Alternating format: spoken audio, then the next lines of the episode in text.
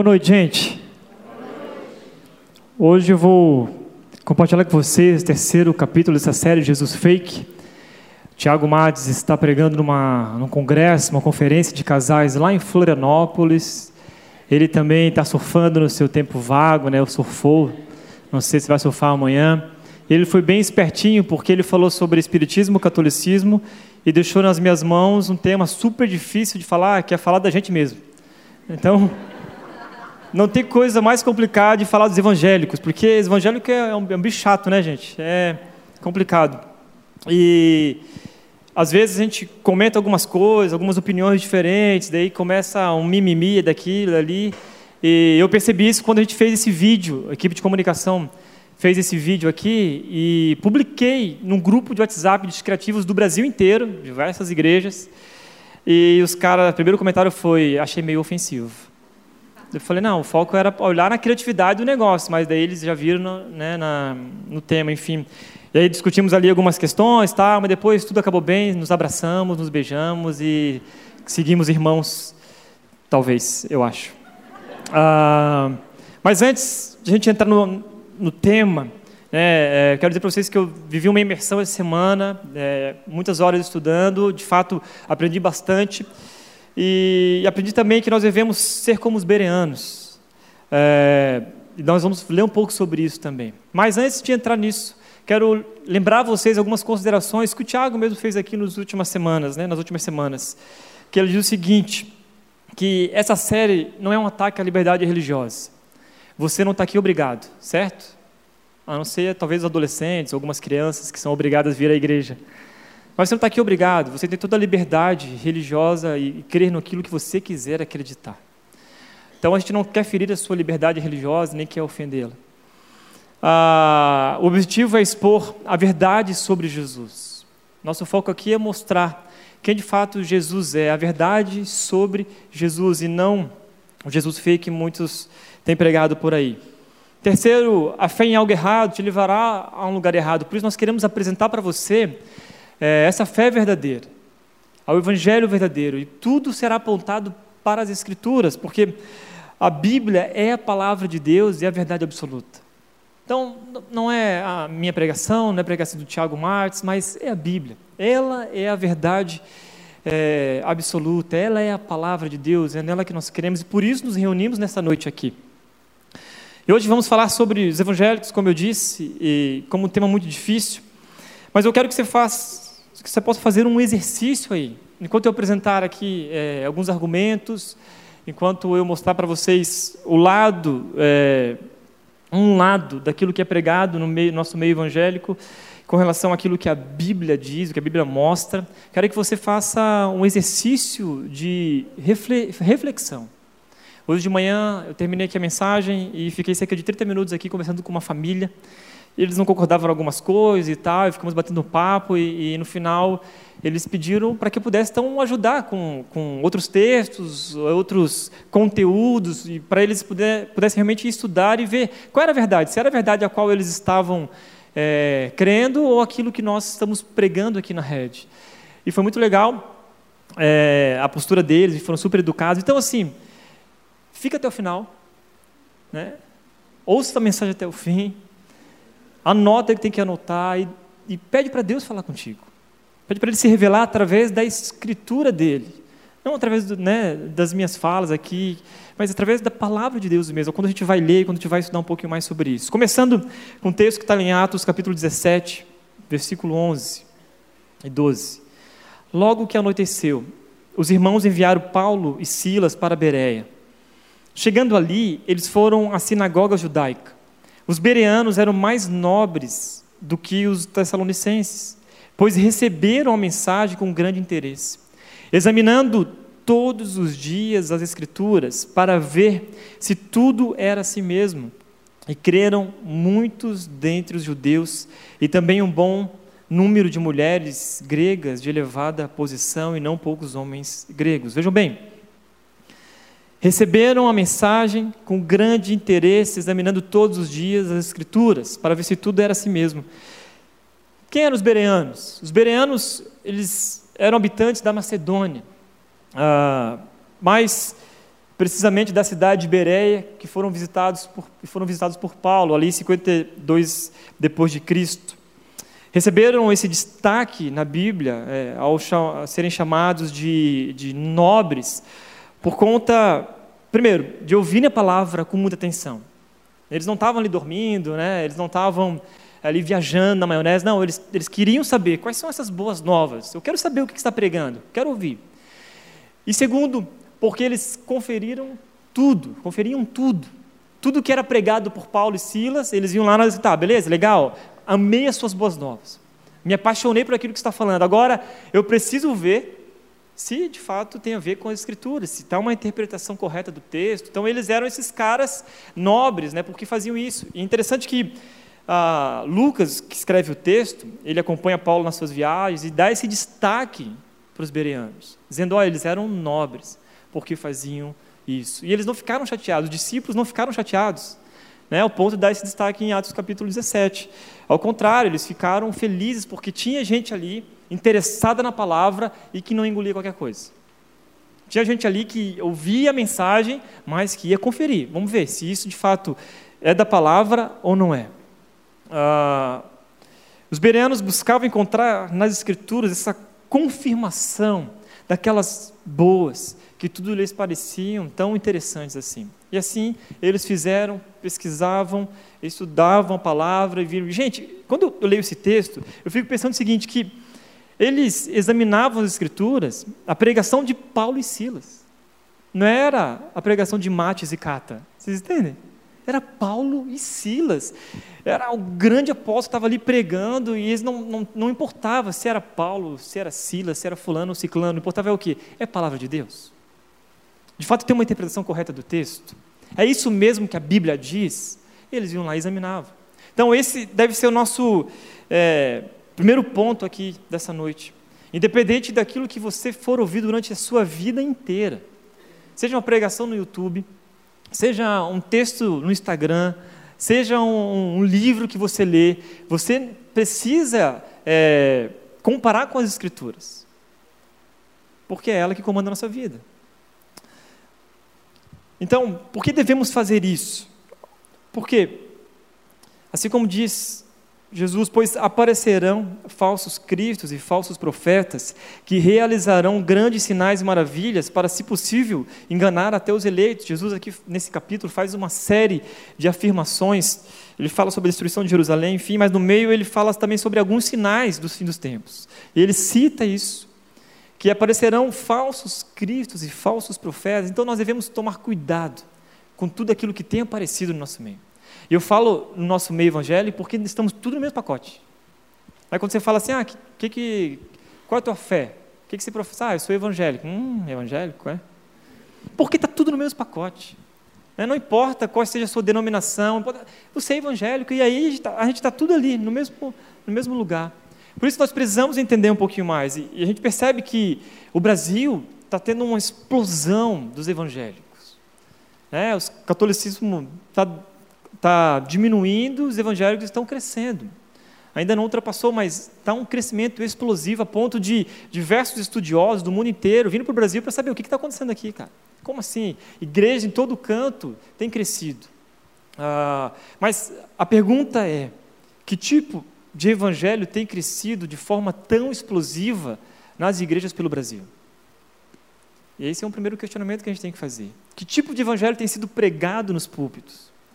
Que tipo de discípulos tem sido criado nas igrejas, né? quais são as pessoas que têm é, se levantado para proclamar a palavra e, e, qual é o evangelho que tem sido pregado, qual é a mensagem, que tipo de abordagem tem sido feita. Vejam só, segundo os dados do Datafolha, porcentagem dos evangélicos por região do país em 2016. Norte Centro-Oeste 15%, Nordeste 27%, Sudeste 43%, aí no Sul 15%. Veja números por denominação. Aqui, primeiro, pentecostalismo, que engloba também os neopentecostais, tá? No, no, nos números. 45 milhões. Fé batista, todas as igrejas batistas que professam a sua fé, independente é, de qual batista que seja, acima de 6 milhões. Adventismo, acima de 1 milhão e 700. Presbiterianismo, acima de 1 milhão e 100. Luteranismo, acima de 999 mil. E, segundo o Latino Barômetro, em 2017, 27% da população brasileira era protestante. Então, esses números não pararam de crescer, estão crescendo. Diz as pesquisas que é, cresce mais evangélicos do que os católicos, de fé né, evangélica e católica. Então, o Brasil está crescendo. Isso é, a gente se nota em todo canto, em todo lugar, todos os artigos que a gente que lê por aí sobre crescimento de igreja, a gente fica espantado que o Brasil está crescendo. Temos até uma bancada evangélica lá no governo. É que era melhor talvez não, não ter, mas nós temos. Ah, veja só o que diz Parker sobre as marcas do evangelicalismo no século XIX. Ele diz o seguinte: que as marcas do evangelicalismo no século XIX era que a Bíblia é a autoridade. Em segundo, que o problema do homem é o pecado. Em terceiro, morte e ressurreição por Cristo na cruz em nosso lugar. Quarto, a necessidade de conversão. Quinto, todo cristão um missionário. Sexto, a responsabilidade social. Esse era o foco da igreja no século XIX, inclusive aqui no Brasil. Então, o que eles tinham como foco era esse, que a Bíblia era toda autoridade, não estava vinculada a nome de ninguém e nem igreja nenhuma. O foco era a Bíblia, tinha toda autoridade. O problema do homem era o pecado, e às vezes a gente tem medo de falar do pecado. Ah, não fala de pecado, pastor. Não, misericórdia, Deus é graça, amor. Né? Então, o foco da expiação, né, morte e ressurreição de Cristo na cruz em nosso lugar, assim foi doloroso, foi terrível. Necessidade de conversão, necessidade de conversão, que era o quê? Que todo aquele que tinha um encontro com Jesus tinha uma mudança de vida. Se não mudou de vida, é porque não teve um encontro real com Jesus. Todo cristão missionário não estava focado numa só pessoa, que teria que proclamar o Evangelho, mas todos os cristãos tinham que ter esse senso de missão, de proclamar a palavra e a sua responsabilidade social para os demais. E quando eu comparo esse quadro com a nossa igreja, eu falo nossa, né? De novo, nosso pacote todo dos evangélicos no Brasil, estudando sobre isso, sinceramente, dá vontade de chorar porque nós nos perdemos completamente. Parece que o evangelho que tem sido pregado em tantos lugares por aí e você fica perdido porque você não sabe quem ouvir, é porque não tem nada a ver com isso aqui. Não tem nada a ver com a Bíblia, não tem nada a ver com, com, com a morte e a ressurreição de Cristo no nosso lugar, não tem nada a ver com uma necessidade urgente de conversão, não, não fala sobre pecado mais. Fala sobre só graça, graça, graça, graça. E o Tiago vai falar um pouco sobre isso semana que vem, spoiler da mensagem. E hoje nós vamos falar sobre um desses desvios uh, que temos em nosso meio. Uma fé apresentada de um modo completamente diferente daquilo que nós acreditamos, um Jesus fake sendo apresentado e tem entrado não só por uma denominação, mas está em todas as denominações que existem no Brasil. Seja batista tradicional, pentecostal, comunidades por aí fora, não importa qual seja a igreja, isso tem entrado de uma maneira sutil e tem formado o nosso caráter cristão vocês vão perceber isso. Algo que tem escravizado muitos, que se apresenta como uma nova interpretação do Evangelho, extremamente atrativa. Ela tem recebido vários nomes como Palavra da Fé, Ensino da Fé, Confissão Positiva, Evangelho da Prosperidade ou Teologia da Prosperidade. Eu escolhi focar nesse nome, Teologia da Prosperidade, porque é o nome mais conhecido no nosso meio. Ah, esse movimento surgiu para oferecer uma compreensão diferente do evangelho é, de Cristo como um todo. Diferente, o foco deles é que é nosso direito ter a solução de todos os nossos problemas e viver com saúde e prosperidade. E um dia até o pastor Caio Fábio, um pastor que fez isso muito tempo atrás, é, ele fez uma entrevista com o Edir Macedo, né, Edir Macedo da Universal, e falou para ele o seguinte, cara, você não cansa de fazer as coisas erradas, não? Ele foi bem ousado, e o Caio Fábio é meio bocudo, né? E ele falou: ah, Caio, o que você faz é certo, mas não dá certo. E aí o Caio Fábio ficou apavorado. Falei, ele nem refutou, ele nem defendeu na, no, do jeito que eles faziam e tal. Eu fiquei espantado com aquilo. Mas essa talvez seja a visão e a, e a, visão da teologia da prosperidade. Nós vamos ver um pouco sobre isso, né? entender que o foco da teologia da prosperidade é isso. Não é proclamar o evangelho da cruz, mas sim o evangelho da prosperidade no nosso meio. Isso tem se espalhado como praga. O que é a teologia da prosperidade? Vocês entenderem. A chamada teologia da prosperidade parte do princípio de que todos são filhos do Rei, Deus, Jesus, e que, portanto, recebem os benefícios desta filiação em forma de riqueza, livramento de acidentes, catástrofes, ausência de doenças, ausência de problemas, posições de destaque. Ela sustenta que nenhum filho de Deus pode adoecer ou sofrer, pois isso seria uma clara demonstração de ausência de fé e, por outro lado, da presença do diabo. Essa teologia oferece fórmulas para fazer, para fazer o dinheiro render mais. Então, basicamente é isso né, que a teologia da prosperidade acredita, e nós vamos comparar o ensino dessa teologia com o que a Bíblia realmente diz. E talvez muitos pastores por onde vocês passaram diz que eles não são da teologia da prosperidade. Eles falam, não, nosso, o que nós pregamos aqui não tem nada a ver com a teologia da prosperidade, porque a teologia da prosperidade está queimada, esse termo, né? está queimado no Brasil. Mas, na prática, o que tem sido pregado e ensinado é totalmente teologia da prosperidade. Totalmente. Tanto é que você pode ver que igrejas que têm culto de duas horas, duas horas e meia, ficam uma hora e meia no louvor, uma hora na pregação de dízimos e ofertas, né, e 30 minutos, 20 minutos na mensagem e 10 minutos de aviso. Você deve ter passado por, por um monte de igreja assim já. Então, falo, não, não, não, tem nada a ver com a teologia da prosperidade, mas fica uma hora focando nisso, né? em dízimo, em oferta, em D, D, D. Mas um dos pastores mais influentes dessa teologia chama-se Kenneth Reagan. E aí eu fiz uma imersão nos estudos de Kenneth Reagan. Que ele diz o seguinte: para receber respostas às suas orações, decida o que você quer de Deus. Deixe que todo pensamento afirme que você tem aquilo que você pediu. Conheça o que é seu por direito, declare com suas palavras. Kenneth Reagan, ele nasceu em 1917, eh, morreu em 2003. Na sua infância teve vários problemas, problemas cardíacos, tinha problema no sangue. É, quando ele tinha 16 anos, foi é, diagnosticado com uma doença terrível que nem iria sobreviver. Mas ele tem uma interpretação diferente de um texto bíblico. E aí ele começa a descobrir que ele precisava declarar sobre a sua vida a cura. Então ele começa a declarar, declarar, declarar, e diz que ele foi curado então. E decide é, seguir a vida no meio eclesiástico. E começa a pregar, a escrever livros, começa a falar sobre as visões a qual ele tinha. Em 1933, por exemplo, ele relatou morrer, morrer três vezes em dez minutos. Cada vez que morria, via os horrores do inferno, ah, em seguida voltava, ia, ia para o céu, enfim, ele teve várias visões nesse início da vida, da vida eclesiástica dele. E nós vamos focar nele porque ele foi o fundador, primeiro, do Centro de Treinamento Bíblico Remo, um instituto bíblico lá nos Estados Unidos, se não me engano, é em Austin. É, eu acho que é Austin. E existem muitos outros influenciadores da teologia da prosperidade, mas nós vamos focar no Reagan.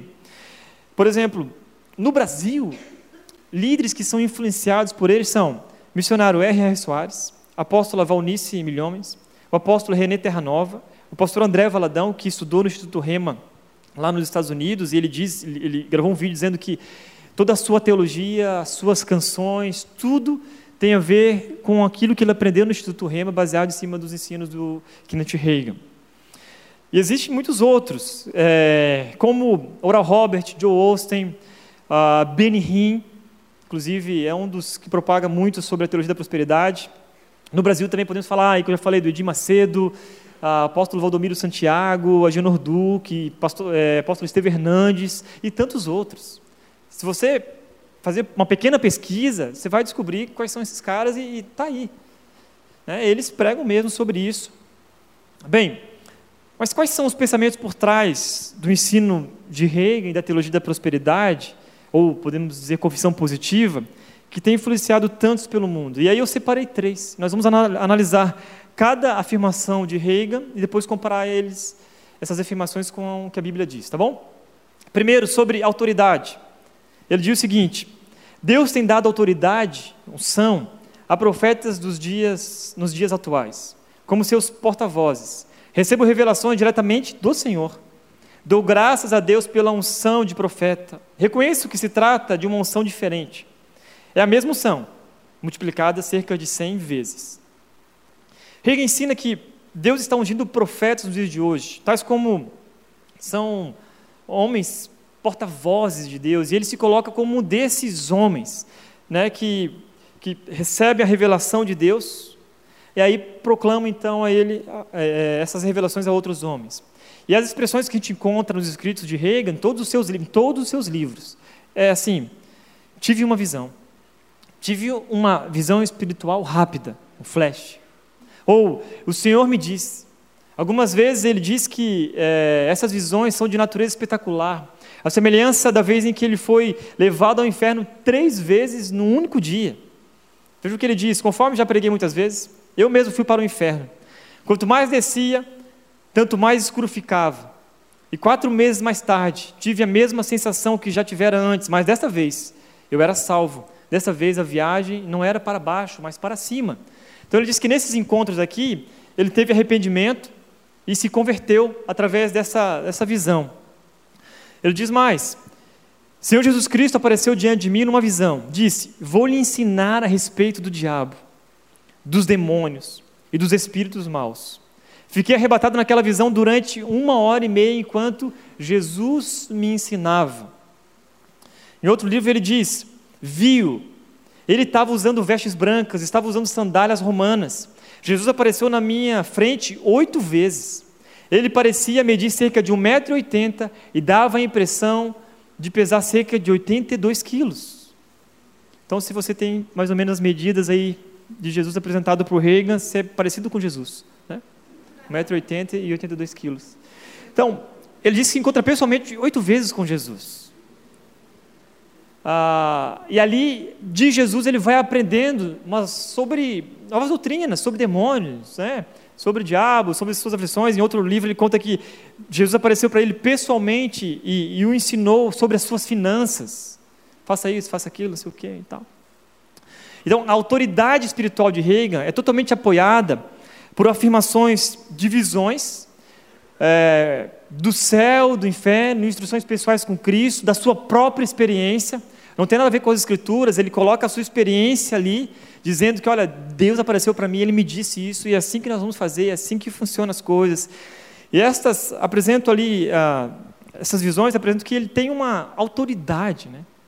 Porque, afinal, essas aparições de Jesus, essas visões que ele tem sobre doutrina, Hegel afirma que, às vezes, em que seus seguidores veem seu rosto brilhar, ou ele está envolto a uma nuvem de glória, é porque Deus apareceu para ele de uma maneira sobrenatural e é uma unção especial que ele tem. Reagan descreve reuniões em que, numa delas, uma mulher levitou a meia altura enquanto dançava. Ela levantou assim como dançava. E a outra ficou fisicamente congelada, paralisada durante 8 horas e 40 minutos, no meio de uma das ministrações.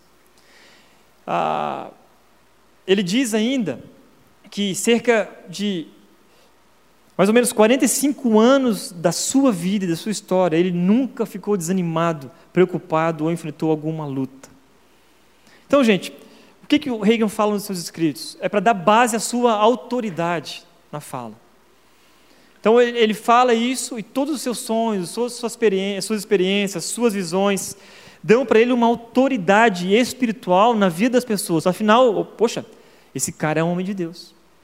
Ele tem uma visão. Deus fala com ele. Deus se apresentou para ele pessoalmente, cara. Ensinou uma nova doutrina. Então ele deve ser incrível.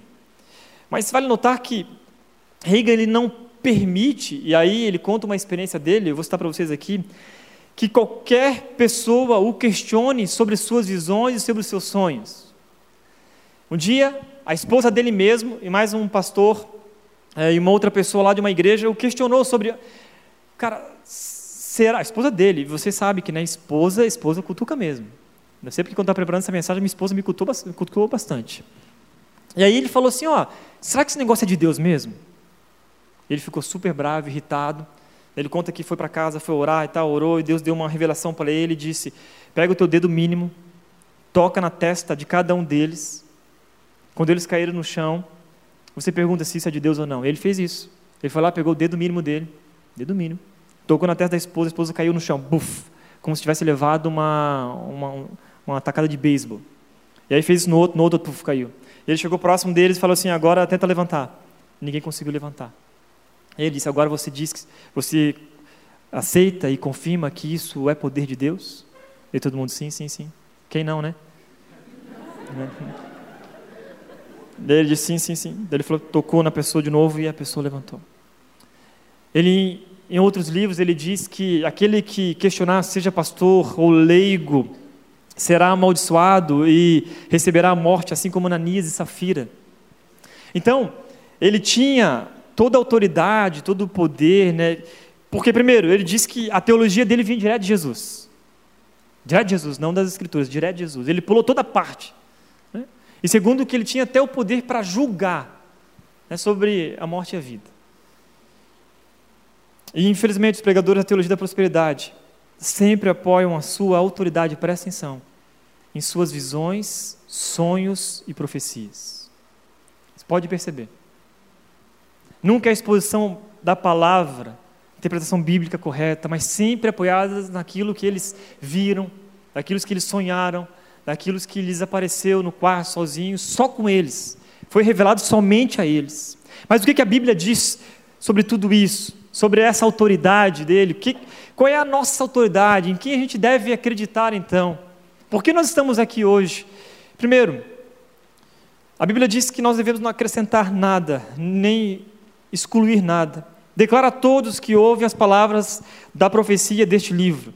Se alguém lhe acrescentar algo, Deus lhe acrescentará as pragas escritas neste livro. Se alguém tirar alguma palavra deste livro de profecia, Deus tirará dele a sua parte na árvore da vida e na cidade santa, que são descritas neste livro. Alterar, retirar ou acrescentar qualquer coisa da Bíblia contra a vontade de Deus é algo muito sério pois o Senhor é o principal autor e único autor de todas as Escrituras. A palavra de Deus veio dele. E nenhuma outra profecia ou visão, ou qualquer tipo de ensino que a gente possa, que possa às vezes vir até nós, dizendo: Olha, Deus veio até mim, um anjo me trouxe uma palavra, Jesus me visitou e me disse que agora funciona assim, assado. A gente precisa questionar. Podemos ainda refutar as visões de rei comparando elas com os outros profetas do Antigo Testamento ou os apóstolos do Novo Testamento, que todos que recebiam alguma profecia, eles tinham um temor santo, absurdo, temor santo de Deus, porque eles entendiam que Deus era todo-poderoso e soberano, que não temos capacidade de ficar frente a frente com Deus. Segundo, eles tinham uma humildade tremenda. Alguns dizem, ai de mim. Pede misericórdia a Deus quando recebe uma visão, quando um anjo aparece. e em terceiro lugar, o centro de toda a visão estava tinha a ver com Deus e não com o seu próprio sua própria vida ou seu próprio poder. Quando a gente olha para Reagan, todos os escritos dele, se você ler com os olhos né, abertos mesmo, você vai perceber que tudo tem a ver com aquilo que ele, que ele tem de poder. Então, o meu toque é a minha visão, tem uma unção, é a mesma unção, olha só, a mesma unção que ele comenta, né? Mas é uma unção cem vezes mais. Uau! Mais poderosa do que a unção dos apóstolos ou dos profetas do Antigo Testamento. A palavra de Deus é pura, cada palavra de Deus é comprovadamente pura. Ele é o escudo, ele é um escudo para quem nele se refugia. Nada acrescente às palavras dele, do contrário, ele o repreenderá e mostrará que você é um mentiroso.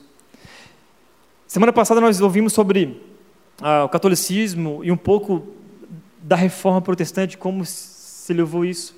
E uma das coisas mais incríveis que a reforma protestante nos trouxe de volta foi a autoridade das Escrituras Sagradas. A Bíblia é a fonte de toda autoridade sobre as nossas vidas. Não tem a ver com Tiago Martins, não tem a ver com Tiago Cata, não tem a ver com Tiago né, aqui é cheio de Tiago na igreja, né? Não tem a ver com Kenneth Reagan, não tem a ver com fulano de tal, não tem a ver. A autoridade máxima é a Bíblia, ela é pura e ela é a nossa autoridade. Então, se o Tiago voltar de Florianópolis agora super empolgado, porque no meio das pregações lá ele tentou surfar, não sei se ele conseguiu, mas vai que ele chega, junta a nossa equipe pastoral e diz o seguinte: Olha, eu estava lá surfando, na Joaquina, e de repente o mar se abriu.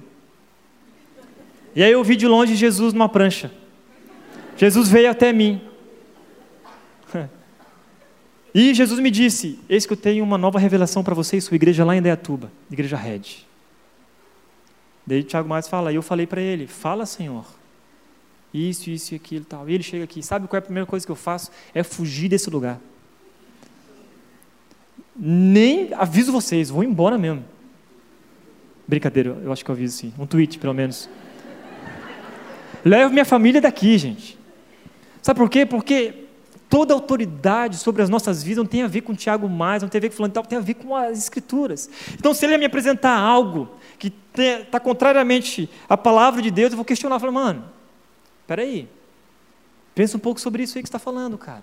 Não, não tem nada a ver com isso não. O evangelho não é essa coisa aí não. Então nós temos toda a liberdade, você tem toda a liberdade de nos questionar. Se a gente está falando alguma besteira aqui, se tiver alguma experiência pessoal que está né, de acordo, totalmente contrário àquilo com as Escrituras, nos questione. A Bíblia é poderosa.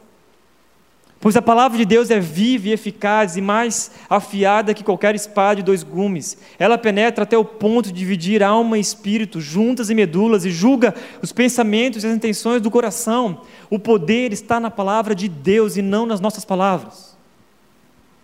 Não é o que você fala, não é o que eu falo, mas é o que a Bíblia diz. O que ela tem nos, que está, está nos dizendo né, sobre diversos assuntos que envolvem a nossa vida. Mude fala sobre isso.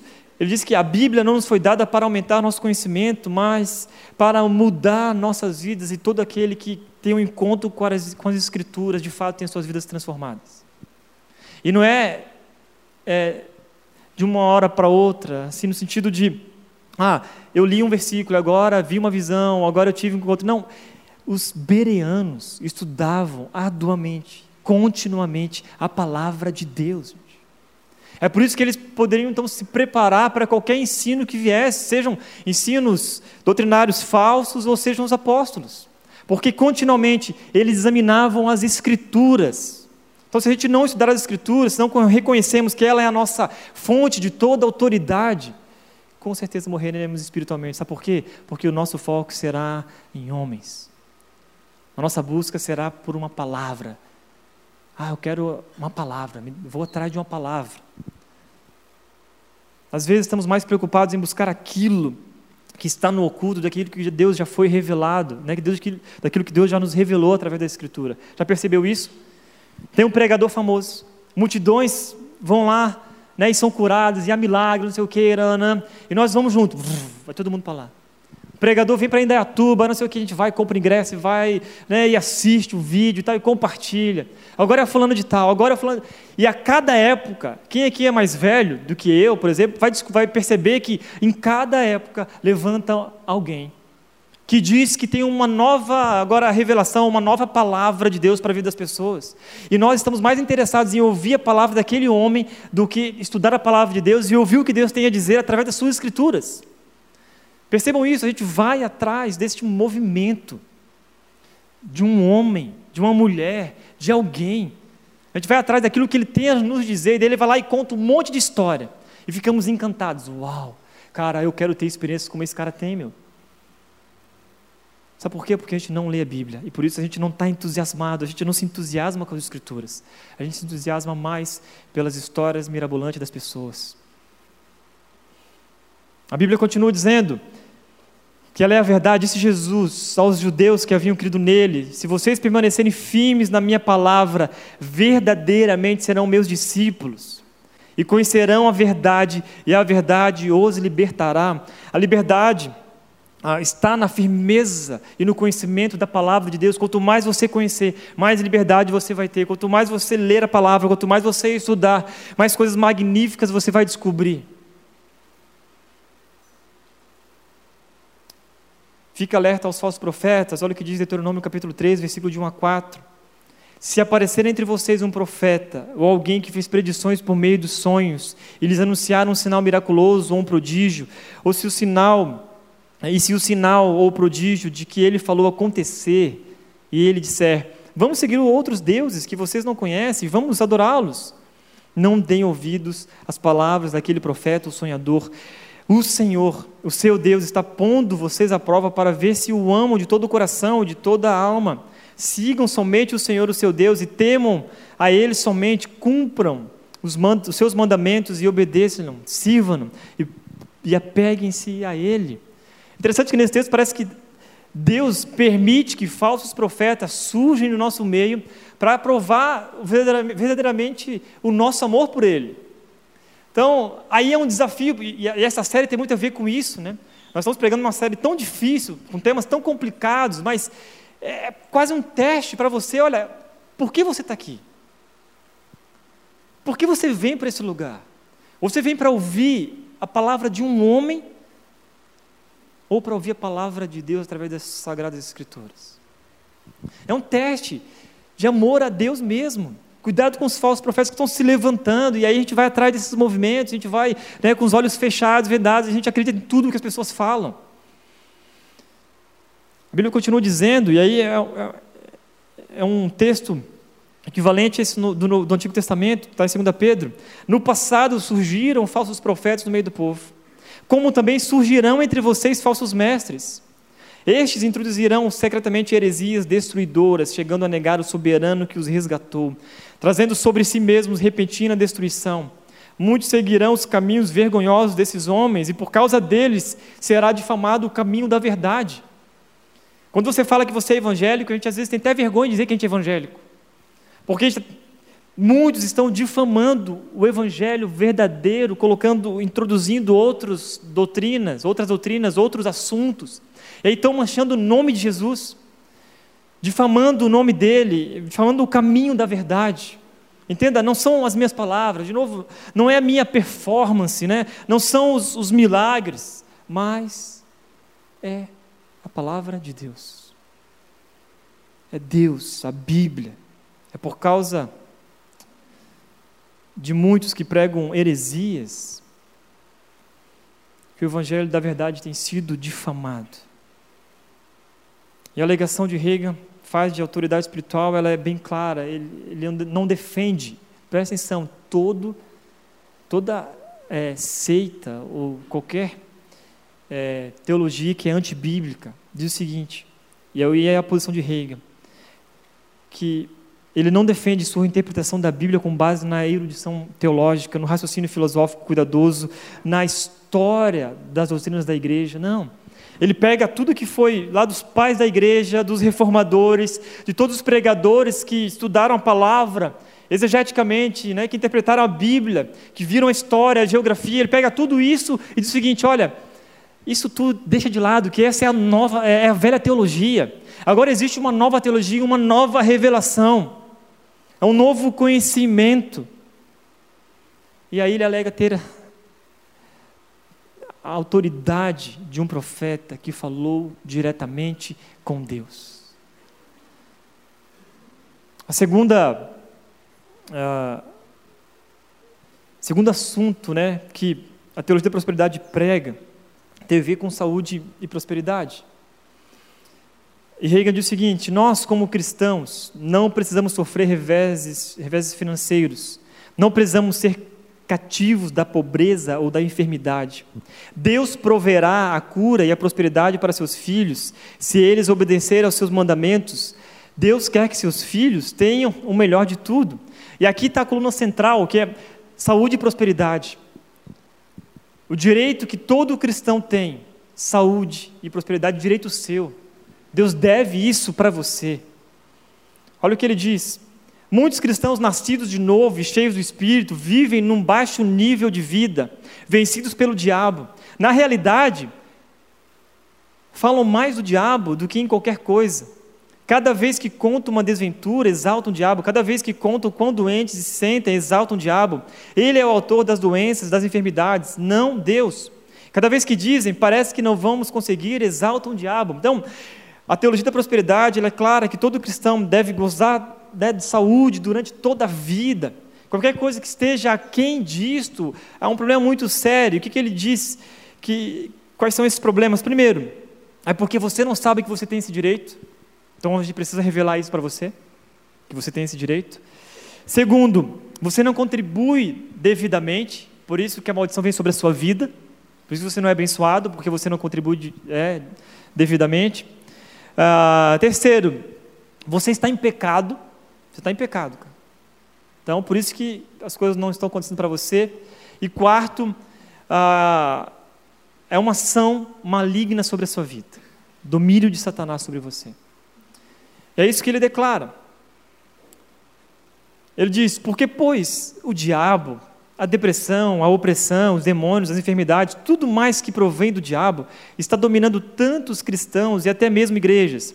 É porque não sabem o que pertence a eles. E outros pregadores da, da prosperidade, tais como o R.R. Soares, por exemplo, ele diz que o cristão não deve ir ao médico, porque ir ao médico é uma atitude de quem não tem fé. De verdade. Ele diz isso. E os médicos foram destinados apenas aos descrentes. Então, a profissão que eles exercem é um testemunho da bondade de Deus com o mundo pagão. Então, se você é médico, limpa a tua agenda de crente, tá? Por favor, não? Se é médico que está aqui, ó, crente não atende mais, atende só quem não é. É porque o médico, então, se você for ao médico, se você for internado em algum lugar, se fizer alguma, é porque você não tem fé. Ou você está em pecado, ou tem uma ação maligna sobre a sua vida, ou você não está contribuindo, então contribua mais. E é, é, nesse campo das finanças que ele usa o mesmo princípio. Hegel usa o mesmo princípio para a saúde, tanto para as finanças, para a prosperidade. Ele continua: Jesus andou no jumento. Era o Cadillac da época. O melhor, presta atenção, o melhor meio de transporte existente. Os crentes têm permitido ao diabo lesá-los em todas as bênçãos que poderiam usufruir. Não era a intenção de Deus que vivêssemos em pobreza. Ele disse que éramos para reinar em vida como reis. Quem jamais imaginaria um rei vivendo em estrita pobreza? A ideia de pobreza simplesmente não combina com reis.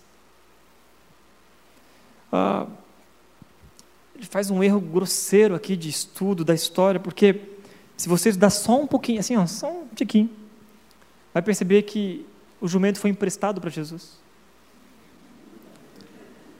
E que, segundo, ah, tinha muitos cavalos. Cavalos bem melhores que jumentos. Carruagem, carruagens, gente. O jumento não era a melhor coisa daquela época, nem que. Ele faz um erro grotesco aqui de interpretação. Reagan Diz que Jesus hoje dirigiria então esse Cadillac, né, se estivesse desempenhando de fato o seu papel, enfim. Ele continua afirmando: tudo quanto você precisa fazer é dizer a Satanás: tire suas mãos do meu dinheiro. E aí a coisa vai acontecer. Ele continua: você gostaria de ver maiores bênçãos financeiras sobre sua vida? E todo mundo fala: Amém, Amém, gostaríamos. Então faça o seguinte Aumente suas contribuições e ofertas, porque as Escrituras dizem que a sua colheita será recalcada, sacudida e transbordante. Porque com a medida com quem tiveres medido, vos medirão também. Esse texto é um erro claríssimo, porque está falando aqui de relacionamento pessoal, de perdão. Não tem nada a ver com finanças. E tem uma música muito antiga, que talvez você cantou, porque eu também cantei. Tá? Eu nem sou tão antigo assim de igreja. Se você é antigo, cante comigo. Não, brincadeira, não cante. É. Dê e Deus te devolverá. Conhece a música? Quem, quem cantou essa música? Alguém? Não me deixe sozinho, por favor. Seus caras de pau. Muito grande, medida sacudida. E tinha a assim: transbordante de. Deus te devolverá. Então dê, dê ao Senhor. Dê. E uma parte da música diz o seguinte: muita gente erra. E a gente cantava, né? Muita gente erra. Quando não oferta a Deus e não entende que só é dessa forma que as bênçãos vêm. E a vida abundante você poderá ter quando você realmente der. Prove a Ele então. E a gente cantava essas canções, igreja batista, tradicional, igreja batista super tradicional, cantava essa canção lá, no maior ritmo, né? Dê, dê ao Senhor, Um erro teológico terrível. Ele diz: para impedir, e a Bíblia diz, agora, o contraponto disso tudo. Olha só, que o poder de Deus se aperfeiçoa na fraqueza. Está lá em 2 Coríntios 12, 7 e 10. Olha o que o apóstolo Paulo diz, gente. Para impedir que eu me exaltasse por causa da grandeza dessas revelações, presta atenção, tá? Por favor. Foi-me dado um espinho na carne, um mensageiro de Satanás para me atormentar.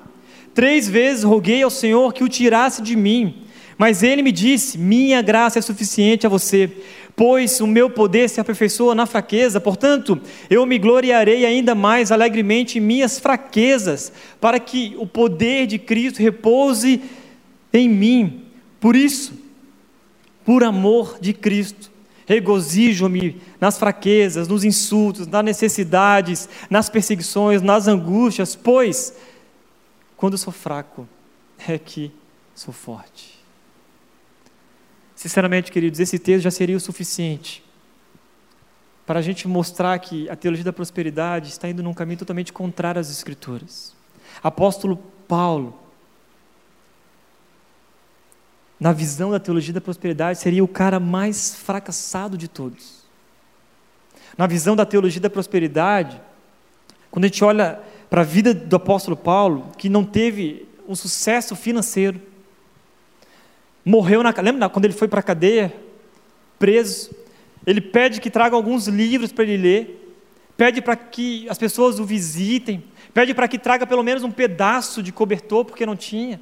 Esse era o apóstolo Paulo o verdadeiro apóstolo, que pregava né, por tantos e tantos lugares, e aqui ele se encontra e ele fala das suas, o quê? Das suas enfermidades, fala do espinho da carne que o atormentava. Ele diz que rogou ao Senhor três vezes, mas a resposta de Deus veio o quê? Está curado?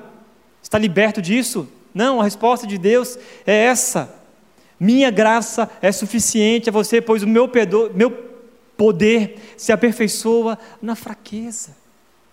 Olha o entendimento do apóstolo, portanto, eu me gloriarei ainda mais alegremente em minhas fraquezas. Então, quando você estiver fraco, quando você estiver passando por sofrimentos ou por dificuldades, olhe para esse exemplo.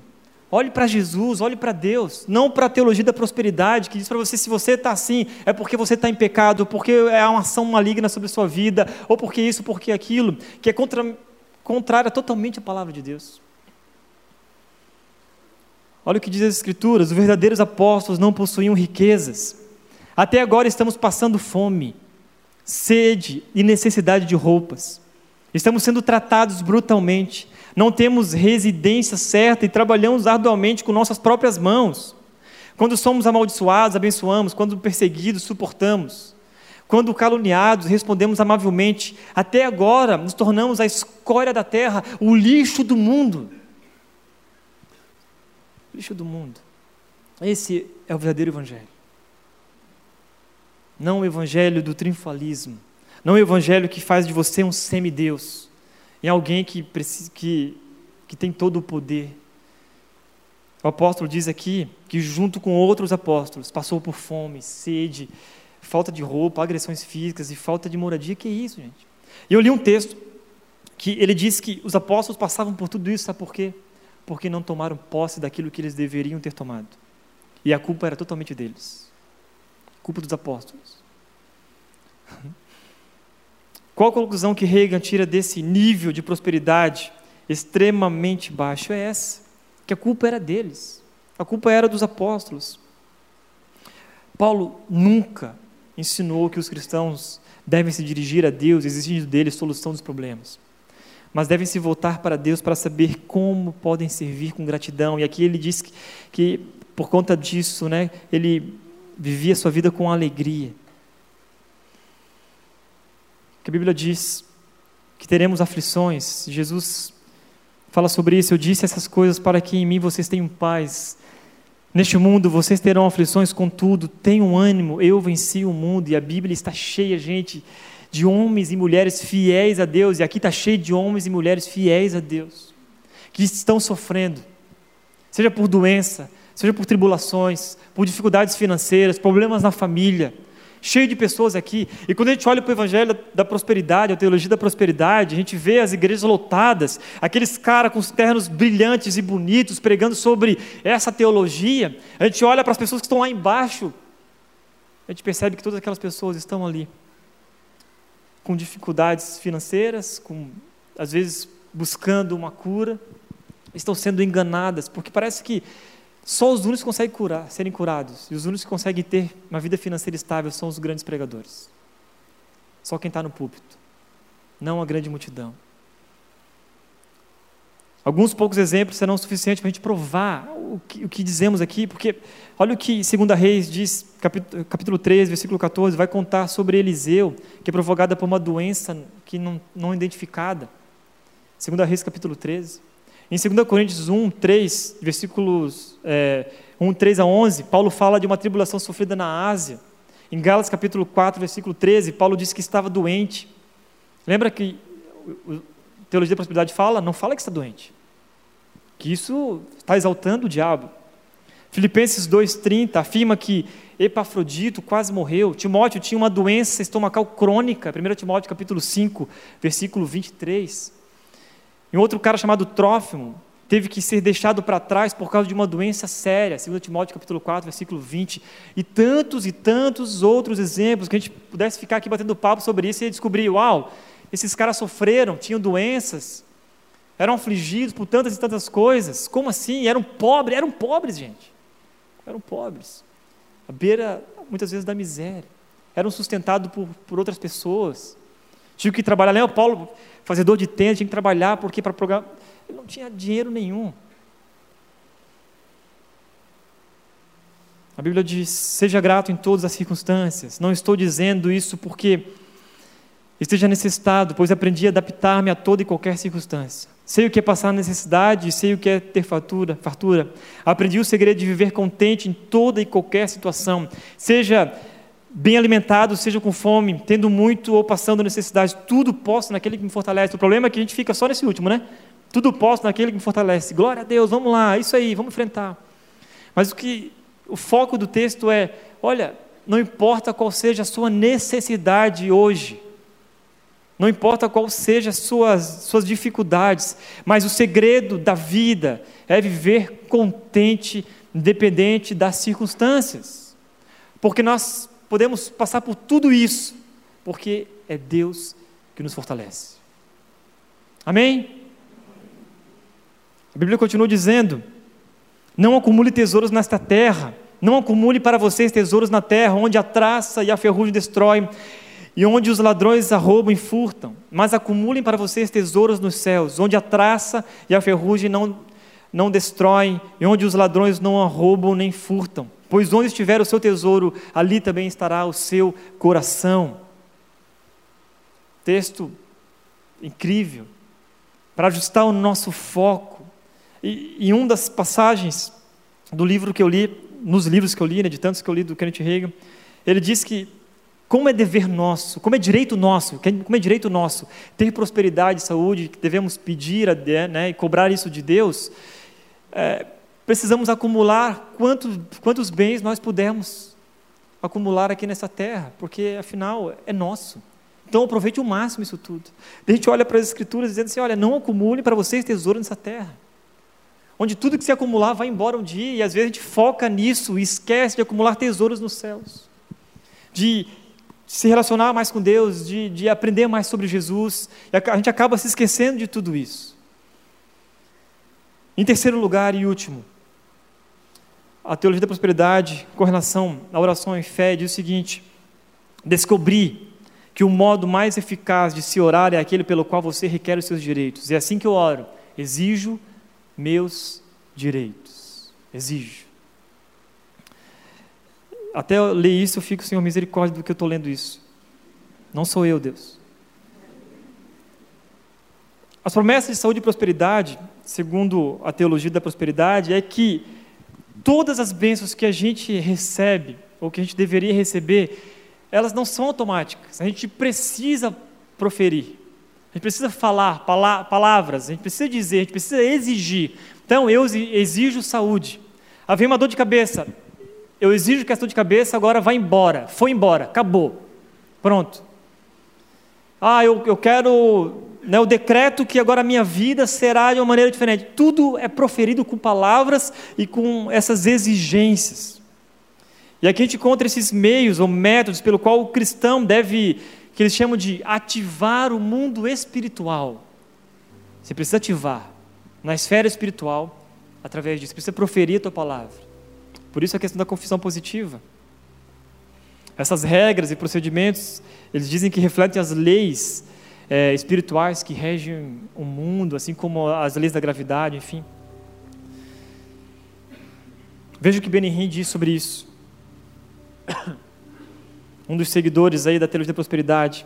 Nunca, jamais, em tempo algum, vão ao Senhor e digam: se for da tua vontade, não permitam que essas palavras destruidoras da fé saiam da boca de vocês.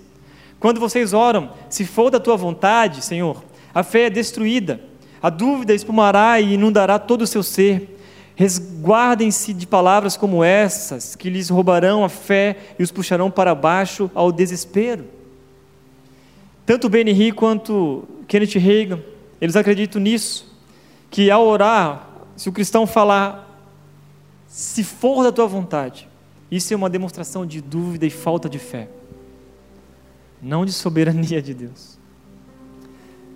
Hegel ainda diz que no Novo Testamento não se encontra nenhuma oração que utilize dessa forma a partícula condicional, se. Eu não sei que Bíblia que ele leu. Então, ele continua dizendo: Falei então a Jesus, Senhor, e o que quer dizer a respeito dos cristãos? Tu me dizes que qualquer crente, em qualquer lugar, pode escrever seu cheque de vitória sobre o mundo, a carne, o diabo? Eles mesmos podem fazê-lo? Ele disse enfaticamente sim. Jesus continuou. Jesus falando para ele: Se eles não fizerem, não será feito. Seria uma perda de tempo deles orarem para eu lhes dar vitória. Precisam preencher seu próprio cheque. A ideia é de que todo cristão recebe um cheque assinado por Jesus em branco. E ali nesse cheque em branco você coloca aquilo que você quer. Ah, eu quero 10 milhões, tal. Eu quero isso, tal. E só assim Deus vai responder, porque se você não fizer isso, é o que Jesus disse para rei, olha o que Jesus disse, né? Se eles não fizerem, não será feito. Seria uma perda de tempo deles orarem para eles lhes dar vitória. Precisam preencher o cheque. Muitos não sabem ainda que são filhos e filhas de Deus, tanto quanto o próprio Jesus. Nem o próprio Senhor Jesus tem uma posição melhor diante de Deus do que você e eu temos. Ah, a gente fala, ah, mas não te rega, ah, teologia da prosperidade e tal, mas esses, esses dias eu vi um vídeo de um pastor aí super famoso, conhecido, que ele diz o seguinte, que Deus confia tanto em você, tanto muito mais do que você confia em você mesmo. Você é poderoso. Sabe? Você é poderoso. Deus te deu todo o poder. Então, ativa esse poder aqui, para que você possa receber as coisas a qual você tem de direito. Esse é um dos itens fundamentais da doutrina desses mestres da fé. O homem deve exigir seus direitos e não submeter à vontade de Deus. A fé verdadeira é chamada fé do tipo de Deus, pois é totalmente autoconfiante, tal como a fé que Deus empregou ao criar o mundo. Deus estava exercendo a sua fé, pois cria na existência de coisas que ele ainda não havia visto, mas que sabia que viriam a existir. Aprenda a depender daquele que está em você, aprenda a desenvolver o seu próprio espírito, tenha fé na sua fé. Hegel nos coloca no mesmo patamar que Deus. Por isso que parece que nós somos semideuses. Esse tipo de fé, ele fala que não tenha fé em Deus, mas tenha fé do tipo de Deus. Olha só como, né, é quase imperceptível aí, a gente vai passando, ele vai falando as coisas bonitas e maravilhosas, mas não tenha fé em Deus, tenha fé do tipo de Deus. Mas o que a Bíblia fala sobre isso? Primeiro, para você entender, nós não somos nada. Você não é nada. Ouçam agora vocês que dizem: Hoje ou amanhã iremos para esta ou aquela cidade, passaremos um ano ali, faremos negócios, gastaremos e ganharemos dinheiro. Vocês nem sabem o que acontecerá amanhã. O que é a sua vida? Vocês são como uma neblina que aparece por um pouco de tempo e depois se dissipa. Em vez disso, deveriam dizer: se o Senhor quiser, viveremos e falaremos isto ou aquilo. Agora, porém, vocês se vangloriam das suas pretensões, toda vanglória como essa é maligna. Aí a gente percebe qual é o princípio verdadeiro aqui. De fato, a Bíblia nos, nos traz ao entendimento de que Deus é soberano e que a gente não comanda a nossa vida e a nossa história.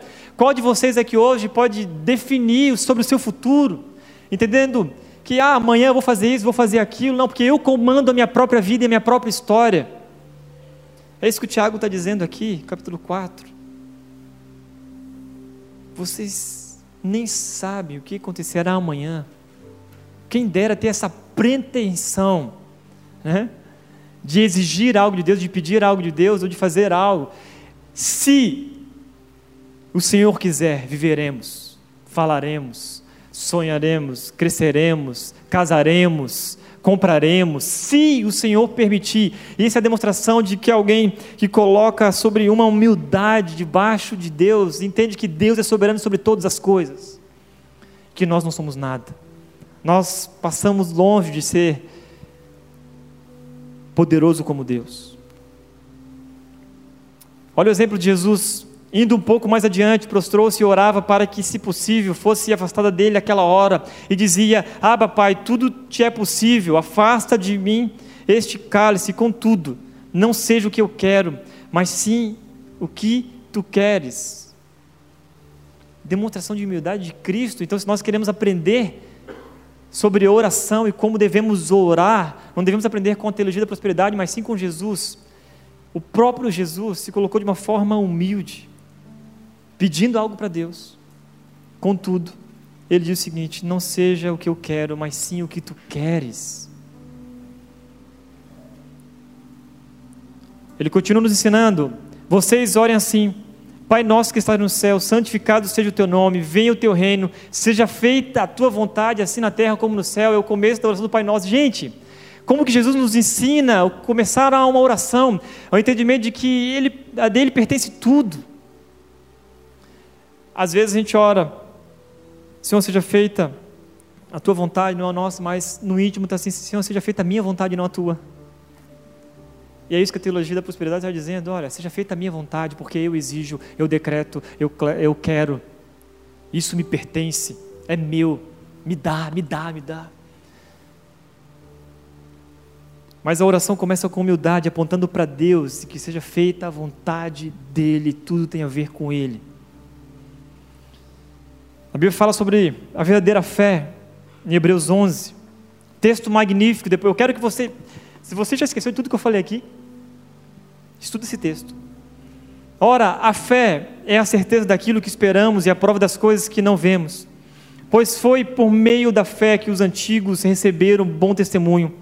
Pela fé entendemos que o universo foi formado pela palavra de Deus, de modo que aquilo que se vê não foi feito do que é visível. Todos esses heróis da fé viveram pela fé e morreram sem receber o que tinha sido prometido viram-no de longe e de longe o saudaram, reconhecendo que eram estrangeiros e peregrinos nessa terra. Todos os grandes heróis da fé, que são chamados heróis da fé, Hebreus diz aqui e deixa bem claro que todos aqueles não receberam aquilo que fora prometido, gente. Os caras conhecidos como grandes homens e mulheres cheios de fé. Sabe por que eles entenderam que não era esta terra o lugar deles? Aqui era só de passagem, como peregrinos e forasteiros nessa terra. Mas o entendimento deles estava na terra celestial. Vejam a continuação do texto, um pouco mais, versículos 36 a 39. Pela fé, outros enfrentaram zombaria e açoites, outros ainda foram acorrentados e colocados na prisão, apedrejados, cerrados ao meio, postos à prova, mortos ao fio da espada, andaram errantes, vestidos de pele de ovelhas e de cabras, necessitados, afligidos e maltratados. O mundo não era digno deles, vagaram pelos desertos e montes, pelas cavernas e grutas. Todos esses receberam bom testemunho por meio da fé. No entanto, nenhum deles recebeu o que havia sido prometido. De novo, o texto cita isso, para deixar bem claro que não tem a ver com a promessa terrena, não tem a ver com os nossos bens materiais, não tem a ver com prosperidade e nem com a saúde que você tem aqui.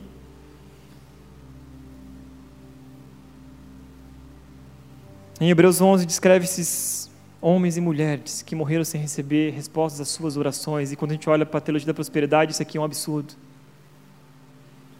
Talvez rasgam esse texto, ficam só com o primeiro versículo, fazem uma interpretação errada, porque esses homens, o que aconteceu com eles então no meio do caminho? Sabe, a fé que eles tinham honrou a Deus, porque se manteve firme durante a dificuldade, privações, e a fé que eles tinham era uma fé que confiava em Deus, independente das circunstâncias. Se eu tenho, continuo confiando em Deus, que Ele é todo-poderoso e soberano. Comanda a minha história, a minha vida. Se eu não tenho, continuo confiando em Deus Todo-Poderoso, porque Ele é soberano sobre a minha história e a minha vida. É Ele que comanda tudo sobre mim. E por fim, as implicações para a igreja é que a má teologia desonra a Deus e destrói as pessoas. As igrejas que cortarem a raiz da verdade podem florescer por um tempo, mas logo murcham ou se convertem em algo além de uma igreja cristã. Sem dúvida, uma frase contundente e profética, sem a verdade, como pressuposto principal, a igreja desmorona. O que, que John Piper está dizendo aqui é isso: que pode chegar alguém e falar algo bonito e contundente e profético sobre a sua vida, mas se não tiver atrelado à verdade das Escrituras, isso vai destruir a sua vida e a sua história. E Reagan é um bom exemplo do tipo de autoridade espiritual que os líderes do movimento da, da prosperidade gostam e alegam ter, porque eles têm todo o tipo de visão, todo tipo de profecia, entrevistas com Jesus, cura, palavras de conhecimento e tantas outras coisas que não tem nada a ver com as escrituras, mas tem a ver com a sua experiência pessoal.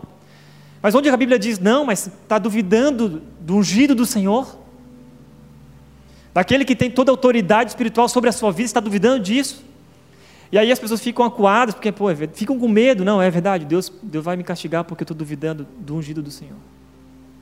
A gente olha para os apóstolos e tudo aquilo que a gente leu aqui, possui uma humildade maravilhosa, ao ponto de dizer para os bereanos, eles eram mais nobres do que os tessalonicenses, porque conferiam na palavra se aquilo era verdade mesmo. Para refletir e praticar. Não existe unidade entre o verdadeiro evangelho e a teologia da prosperidade, não tem jeito. Aí eu, eu quero te levar a pensar sobre isso. Essa série Jesus Fake é uma série que mexe muito com a gente e nos confronta. Nos confronta mesmo. Mas é proposital isso mexer com você. Porque nós estamos crescendo como igreja, mas nós não queremos crescer como uma igreja sem, sem ensino, sem qualidade, uma igreja que está vindo aqui só por causa de um movimento bonito, só por causa das canções que são legais, ou por causa né, é, de tantos outros elementos que fazem parte da nossa igreja. Mas o fato é, pense um pouquinho, se de fato você veio para cá para ouvir a palavra de Deus, que é a verdade, e não ouvir o Tiago Matos, ou qualquer outro fulano, mas você veio por causa das escrituras sagradas, que é apresentado de uma maneira simples, mas profunda para te mostrar aquilo que é a verdade para a sua vida. Então, não existe unidade entre a, a teologia da prosperidade e o, o verdadeiro evangelho. Sabe por quê? Não tem como você estar com um pé lá e outro cá. Não tem como. Não tem como você dizer, nossa, eu creio na palavra de Deus como autoridade sobre a minha vida, mas daqui a pouco você compartilha ou assiste um vídeo e fala, nossa, que homem de Deus. Quando o cara fala que tem uma visão sobrenatural de algo que está acontecendo. Você precisa decidir. Segundo, cuidado com os falsos profetas e suas doutrinas. Cuidado com as promessas mirabolantes daqueles que estão distantes da verdade de Deus. Cuidado. Seja como os bereanos. Realmente questione, reflita sobre isso. Cara, será que isso realmente vem de Deus? Será que esse milagre vem de Deus? Porque nem todo milagre vem de Deus. Nem todo milagre vem de Deus. Será que essa, né, essa interpretação das Escrituras está correta? Compare. Compare com os, né, os dois mil anos da história, compare com todos os pregadores até agora. Nesse encontro que eu tive aqui com essa família, eu falei: olha, é, a tua interpretação bíblica está focada em outros é, livros, outros comentários bíblicos, outros exegetas. Falou: não. Então você está interpretando a Bíblia só a partir do, do Kenneth Reagan? Sim. Então eu falei: opa, então peraí. Pega as interpretações e começa a comparar o que os grandes pregadores da história pregam, estão falando sobre aquele determinado texto. Seja assim, estude. Gente, dá trabalho para caramba.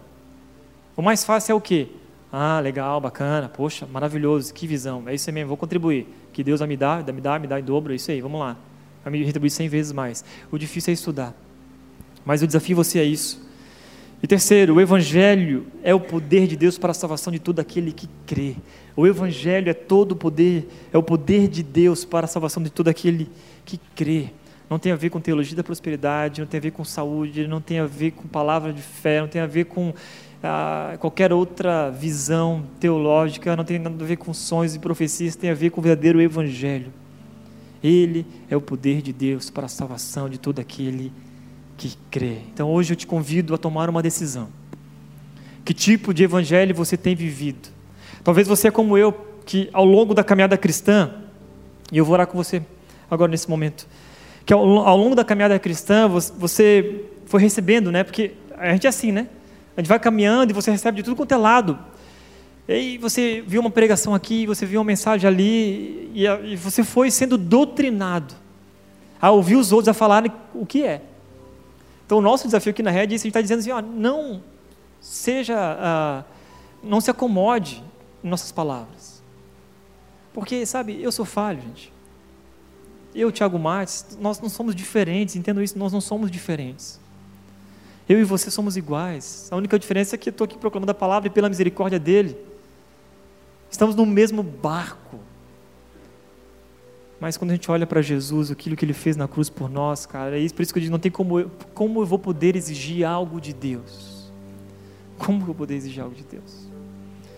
Que essa noite você possa refletir sobre isso e, e você realmente abrir os seus olhos. Independente de quem você ouvir. Não é aquele cara, sabe, cético, não é isso. Os bereanos não eram céticos. Eles ouviram a palavra. E agora vamos, vamos descobrir se isso realmente é verdade ou não porque eu sei que isso comanda a minha vida, comanda a minha história. Feche os olhos, quero orar com você. Para para pensar um minutinho aí, por favor. Pare para pensar um pouco na sua vida, de todo esse caminho de trajetória no, no meio protestante até agora.